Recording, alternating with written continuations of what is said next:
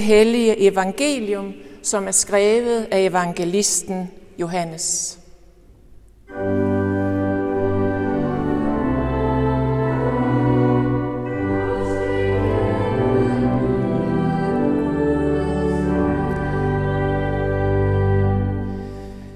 Timen er kommet, da menneskesønnen skal herliggøres. Sandelig, sandelig, siger jeg jer. ja hvis vedekornet ikke falder i jorden og dør, bliver det kun det ene korn. Men hvis det dør, bærer det mange folk. Den, der elsker sit liv, mister det. Og den, der hader sit liv i denne verden, skal bevare det til evigt liv. Den, der tjener mig, skal følge mig, og hvor jeg er, der skal også min tjener være. Den, der tjener mig, ham skal faderen ære.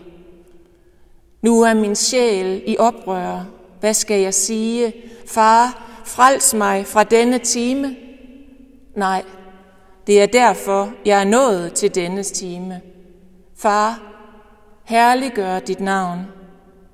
Der lød der en røst fra himlen. Jeg har herliggjort det, og jeg vil af dig herliggøre det. Folkeskaren, som stod der og hørte det, sagde, at det var torden. Andre sagde, en engel sagde og talte til ham. Jesus sagde til dem, den røst lød ikke for min skyld, men for jeres skyld. nu fældes der dom over denne verden, og nu skal denne verdens fyrste jages ud.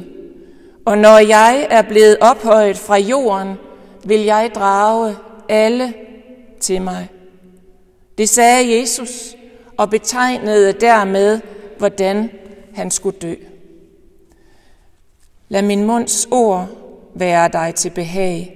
Lad mit hjertes tanker nå frem for dit ansigt. Herre, min klippe og min genløser. Amen. Og værsgo og sid.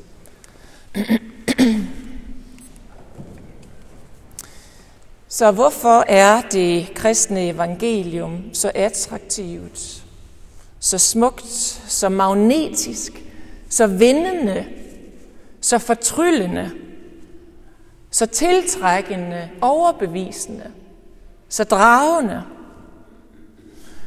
Det spørgsmål har Jesus her svaret på. Plus han har også givet os et løfte om, at et hvert menneske kan fordele i alt det, som er så attraktivt, alt det, vi er draget af. Men vi skal begynde ude et andet sted, et helt andet sted, ude på slagmarken. Der, hvor det smukke og det dragende bliver systematisk ødelagt, så langt, langt væk fra det som muligt. Det er under 2. verdenskrig, og den amerikanske regering har rationeret råmaterialer, jern, kover, messing osv., for det skal bruges til våben og til krigsmateriel. Og så kan det jo så selvfølgelig ikke bruges til andre ting. For eksempel ikke til flyler. Det betyder så her, at Steinway bliver hyret i stedet for til at lave kister og dele til transportsvævefly til at bringe ting lydløst ind over slagmarken, indtil Steinway får en kontrakt med den amerikanske regering på ca. 3.000 opretstående flyler, altså klaverer. De bliver malet i kamuflagefarver, fløjet over Atlanten, kommer ind på slagmarken i fly og bliver droppet ned med faldskærm til de amerikanske og allierede soldater. I trækasser, der lige passer til et lille klaver, og instruktioner til at stemme det, når det bliver falsk. Og hvorfor gjorde de det? For at give soldaterne et sted, hvor de kan få ro i sjælen og blive opmuntret og huske, hvorfor de er der. Hvad det er, de kæmper for. Steinway var et amerikansk og tysk selskab, en forretning, jeg tænker, det er det stadigvæk. De havde en afdeling i Hamburg, som uheldigvis blev bombet af de allierede styrker. Men så genopbyggede de det igen under Marshallplanen i 48. Og sådan er krig så helt igennem vanvittig. Hvem ødelægger hvem? Hvilket vi nu, 80 år senere, i 24, igen er vidner til. Måske er vi endda vidner til en situation, hvor krig bliver et for lille ord at bruge, så vi forsøger os med ord som terrorkrig. Nå, men man fandt et håndskrevet melodimanuskript, eller hvad sådan noget nu hedder, fra 45, hvor der var en linje, altså en, der var lavet ude på slagmarken af nogle af soldaterne. En linje, hvor der står, dansende med et minde, der dvæler i mine arme. Man kan jo kun forestille sig, at de her soldater har sunget og danset til musikken og tænkt på dem derhjemme, som de elsker. Og nu må, våger jeg så en påstand. Nemlig at selv de af os, som ikke har oplevet krig og død og ondskab i den forstand, at regeringen flyver glæde ind til os, så vi kan blive bedre humør. De af os, som ikke har været på nogen slagmark, vi kender godt følelsen fra soldaternes sang her, at danse med et minde, der dvæler i mine arme. Faktisk vil jeg våge den påstand, at vi borgere i den vestlige verden vi lever i en tidsalder, som kan beskrives på den måde. En tidsalder og en verden, hvor vi som mennesker lever og bærer på en permanent sorg, et savn af, at noget er gået tabt. Og hvad mener jeg med det? Jeg mener, at Charles Taylor har ret. Charles Taylor er en kanadisk filosof, som i 2007 skrev en monumental bog, både fysisk, men også af betydning. FN har taget ham ind som taler for dem. Paven har ville snakke med ham. Bogen hedder Den sekulare tidsalder. Jeg vil ikke sige mere om ham, øh, der er masser at sige, men gå hjem og google ham, så ser I, at han, hvad hans betydning, hvor højt den ligger. Men i den bog, der beskriver han mennesket i vores tid, i den sekulære tid, som det stød afdæmpede selv. Altså, vor tids menneske har for første gang i verdenshistorien fået en mental og en åndelig støddæmper på. I den forstand at de gamle dage, og det bliver så før reformationen, før 1500 cirka, der var der oplevelser i menneskelivet, som vi mennesker tilskrev det, vi ikke forstår. Gud, engle, åndelige kræfter, dæmoner, hvad som helst. Dengang, som han siger, var verden fortryllet. Der var noget derude, vi ikke forstår. Det er den ikke længere. Den er forklaret, affortryllet. Vi kan forklare alt, og hvis ikke vi kan det, så er vi sikre på, at det kommer på et tidspunkt. Men, siger han, jo mere vi forstår, jo mere bliver verden også affortryllet, for jo mindre har vi brug for det, vi ikke forstår. Det uforklarlige på en bred skala har meget trange kår, det påvirker os ikke. Det er normalt, at vi siger, at den slags tror jeg ikke på. Jeg tror på det, jeg kan se og jeg kan forstå. Og når man siger det, så har man taget en mental og en åndelig støddæmper på. Man behøver ikke at lade sig påvirke af den slags. Man behøver det ikke. Første gang i historien. Men det er ikke uproblematisk, siger Charles Taylor, for det betyder også, at vi har lidt et meningstab noget mening er gået tabt i vores liv. Vi har mistet forbindelsen til det, som kan fortrylle os. Alt kan forklares, men vi har ikke noget, der ligesom fortryller os. Det, som kan drage os og kalde os fra den verden og til den verden, som vi ikke forstår. Vi har sat skillevæg op. Den verden eksisterer ikke for os. Ikke som noget, der ikke kan blive forklaret på et tidspunkt. Og det er her, Jesus kommer ind med en absolut skandaløs melding. Et menneske, som siger, når jeg er ophøjet fra jorden, vil jeg drage, fortrylle alle. Jeg vil drage alle til mig. Når du ser mig korsfæstet, siger han, vil du ikke kunne stå mig imod. Din støddæmper vil miste pusten, skillevæggen vil begynde at smuldre, du vil se min skønhed.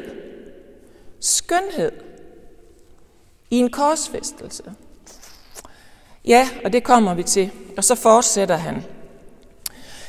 Når det sker, så vil du også opdage, at I er mange. Det er ikke bare dig. Jeg vil drage jer i større og store folkemængder. Alle vil drages af mig. Hvad er det, han siger, og hvad er det, der foregår? Og noget af det interessante, det ligger faktisk lige før den tekst, vi får, for der får vi at vide de første linjer, som vi altså ikke har med i vores læsning i dag, at situationen er den, at nogle grækere er kommet til Jerusalem i anledningen af jødernes påske. Hvad i alverden laver grækerne til jødernes påske? Det kan være, at de enten er proselytter, altså har konverteret til jødedommen, eller det kan være, at de bare er nysgerrige på, hvem Jesus er, altså draget af ham. Så nogen, der ikke har noget i klemme, og så opsøger de Filip, en af disciplene, og siger til ham, vi vil gerne se Jesus, kan du øh, fikse noget? Og han siger, et øjeblik, og så går han hen og siger til Andreas, at der er nogle grækere her, og Andreas siger, uh, det ved jeg ikke, og de to gutter går så til Jesus og siger, der er nogle grækere, der gerne vil tale med dig. Og nu er det så, at vi kommer ind i historien, hvor Jesus ikke svarer på det spørgsmål, eller hvad skal man sige, han reagerer helt skruk. Han hører det, men i stedet for at svare på dem, så mærker vi på ham, at for ham er det som om klokken ved at høre, at grækerne er kommet, falder i slag. Det er ligesom nytårsaften, hvor tv-speakerne de tager glasset, takker af for aftens program, løfter glasset og kameraet drages over til rådhusklokkerne, og vi hører nu kun raketterne i nattemørket, venter på de 12 slag. Min time er kommet. Nu skal jeg dø, siger han. Tydeligvis er de her grækere, altså hedninger, ikke jøder, de er et tegn for Jesus på, at alle mennesker er begyndt at komme til ham. De er draget, de er begyndt at samle sig omkring ham. For de der mennesker er jo slet ikke nogen, der naturligt hører til hos ham. Og nu beskriver han så sin død, så vi begynder at se den skønhed, der drager. Nu skal jeg dø, siger han, som et korn, der bliver lagt i jorden. For det er den eneste måde, jeg kan blive til liv for andre. Og så siger han, at disse andre, for at få mit liv, skal på samme måde miste livet og give afkald på sig selv, for at, hvad? Nu kommer løftet. Det smukke og det skønne kommer her. For at få Guds ære. For at få Guds anerkendelse modtage den samme herlighed, som Jesus modtager, efter at han fuldfører det, han er kommet for. Den herlighed er det liv, som han vil give andre også. Skønheden kommer midt ind på scenen. Guds egen skønhed bliver dig til del, du som mister dit liv og får det igen mig, fordi jeg dør. Og hvis han, vi skal høre, hvordan han selv siger det, så er det sådan her. Den, der tjener mig, skal følge mig, og hvor jeg er, der skal også min tjener være. Den, der tjener mig, det menneske, skal faderen ære. Ha' hele sit fokus på. Giv alt til, som er hans. Og hør ham lige, Jesus, sige det samme nogle dage efter, lige før han så skal korsfæstes. Far, det er en bøn, jeg vil, at hvor jeg er, der skal også de være, som du har givet mig. De skal være hos mig. Dem der, de skal være hos mig. Det er det, jeg vil. Så hvis nogen føler sig plaget af et meningstab i denne verden, hvis nogen mangler noget at leve for, hvis nogen bærer på en sorg over at have mistet håbet på noget og nogen, at det er værd at leve for, at jeg kan fortrylles igen, så hør lige, hvad der bliver sagt her. Vores længsel efter fortryllelse er gengældt af den eneste, som kan fortrylle. Jesus længes efter at få os ind i fællesskab med Gud, ind i Guds rige. Hans længsel gælder at dele med os, hvad han har. Ja, siger man måske, men har du ikke fattet, at det er præcis er den slags, jeg ikke kan stole på? Det er den slags, jeg ikke kan se og derfor tro på. Jeg tror kun på det, jeg kan se. Har du ikke fattet det? Hørte du ikke, hvad jeg sagde? Jo, men så må jeg bare være modig og spørge, hvad lavede du så i København sidste søndag, da en hel nation hyldede vores nye konge? Hvorfor var du draget af luftfotos, hvis ikke du var i København? Man sad foran skærmen og så 300.000 eller mere mennesker, som var draget. Var der slet ikke noget i dig? Var der slet ikke noget i os, der lod sig drage i søndags? Af en begivenhed, hvor et eneste menneske, en eneste person var i fokus. Vi fulgte ham i kareten, når han kørte, da han skrev under, og bagefter, da han blev hyldet som en konge på en balkon. Hvor var de politiske flag? Hvor var oprøret? optøjer, det udblev. Så lad os bare indrømme det. Vi vil gerne hylde nogen. Det vil vi gerne. Så når den dag kommer, og den har jo været der, hvor det viser sig, eller viste sig, at et eneste menneske lod sig korsfeste. Den uskyldige, for de skyldige, for et hvert skyldigt menneske. Når det viser sig, at han er kongernes konge, den største, ophøjet over alle magter og myndigheder. Han, som er kærlighedens kilde, som gør, at enhver konge i denne verden falmer ikke mister sin berettigelse, men bare rykker ned på stigen.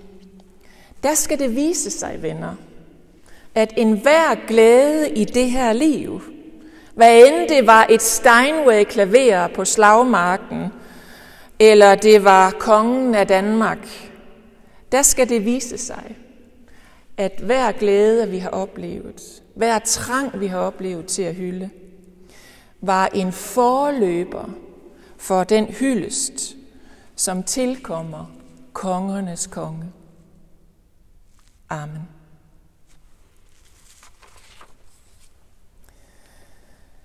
Så nu tør jeg sige, lov og tak og evig ære være dig, vor Gud, Far, Søn og Helligånd. Du som var, er og bliver en sand treenig Gud, højlovet fra første begyndelse, nu og i al evighed. Amen. Og Herre, kongernes konge, du som i din godhed har skænket os alt, hvad der er dit, i troen på dig selv. Du som giver os tilgivelse, barmhjertighed, ære og anerkendelse hver morgen du som styrker os til at drages til dig. Vi beder. Vi beder for enhver i blandt os. Og skulle det være selv, så beder vi for os selv. En hver, som er ensom og ulykkelig. som føler sig hæmmet af et meningstab i verden, som han eller hun ikke kan forklare. Herre, vi beder for enhver, som sidder fanget, ikke bare i meningstab, men i fysisk fangenskab. Krigsfanger, kriminelle fanger, politiske fanger, fanget i krig, i sult, udnyttelse, undertrykkelse, terrorkrig. Vi tænker på dem, der sidder i mørke i Ukraine, Mellemøsten og alle de andre steder, herre. Den, der er syg, som er bange for døden, som oplever måske endda livet som en byrde. Giv enhver det håb, at når vi mister livet, som du gjorde, der får vi det igen i en fylde, som vi kun kan drømme om nu. Vi beder om en i vores tilværelse og verden, som vi har svært ved at holde af. Familier, hvor relationerne knirker. Børn og unge omkring os, nabo, venner, som måske er blevet uvenner. Giv os, Herre, at se dem med øjne, som er dine. Og vi beder for kong Frederik den 10. og hele det kongelige hus. Vi beder for regeringen og alle i vores land, som har myndighed, magt og indflydelse. Mind dem og os alle om, at vi aldrig misbruger den position, vi har, men at vi værner om din retfærdighed og at vi har øje for den svage. Og vi beder velsign din kirke her hos os, ja, men ud over hele jorden. Giv alle i kirken alle, der ser kirken som et lys på bjerget, mod til at tro, at det er dig, der er kommet. Herre, giv os mod til at løfte dig op, så alle mennesker kan drages til din kærlighed. Og vil du da også skænke os alle det evige liv i troen netop på menneskesønnen, din søn, Gud vor Herre Jesus Kristus. Amen. Og I må gerne rejse jer, for nu vil vi tilønske hinanden, hvor Herre Jesu Kristi nåde, Guds kærlighed og Helligåndens fællesskab være med os alle. Amen. Og værsgo at sidde.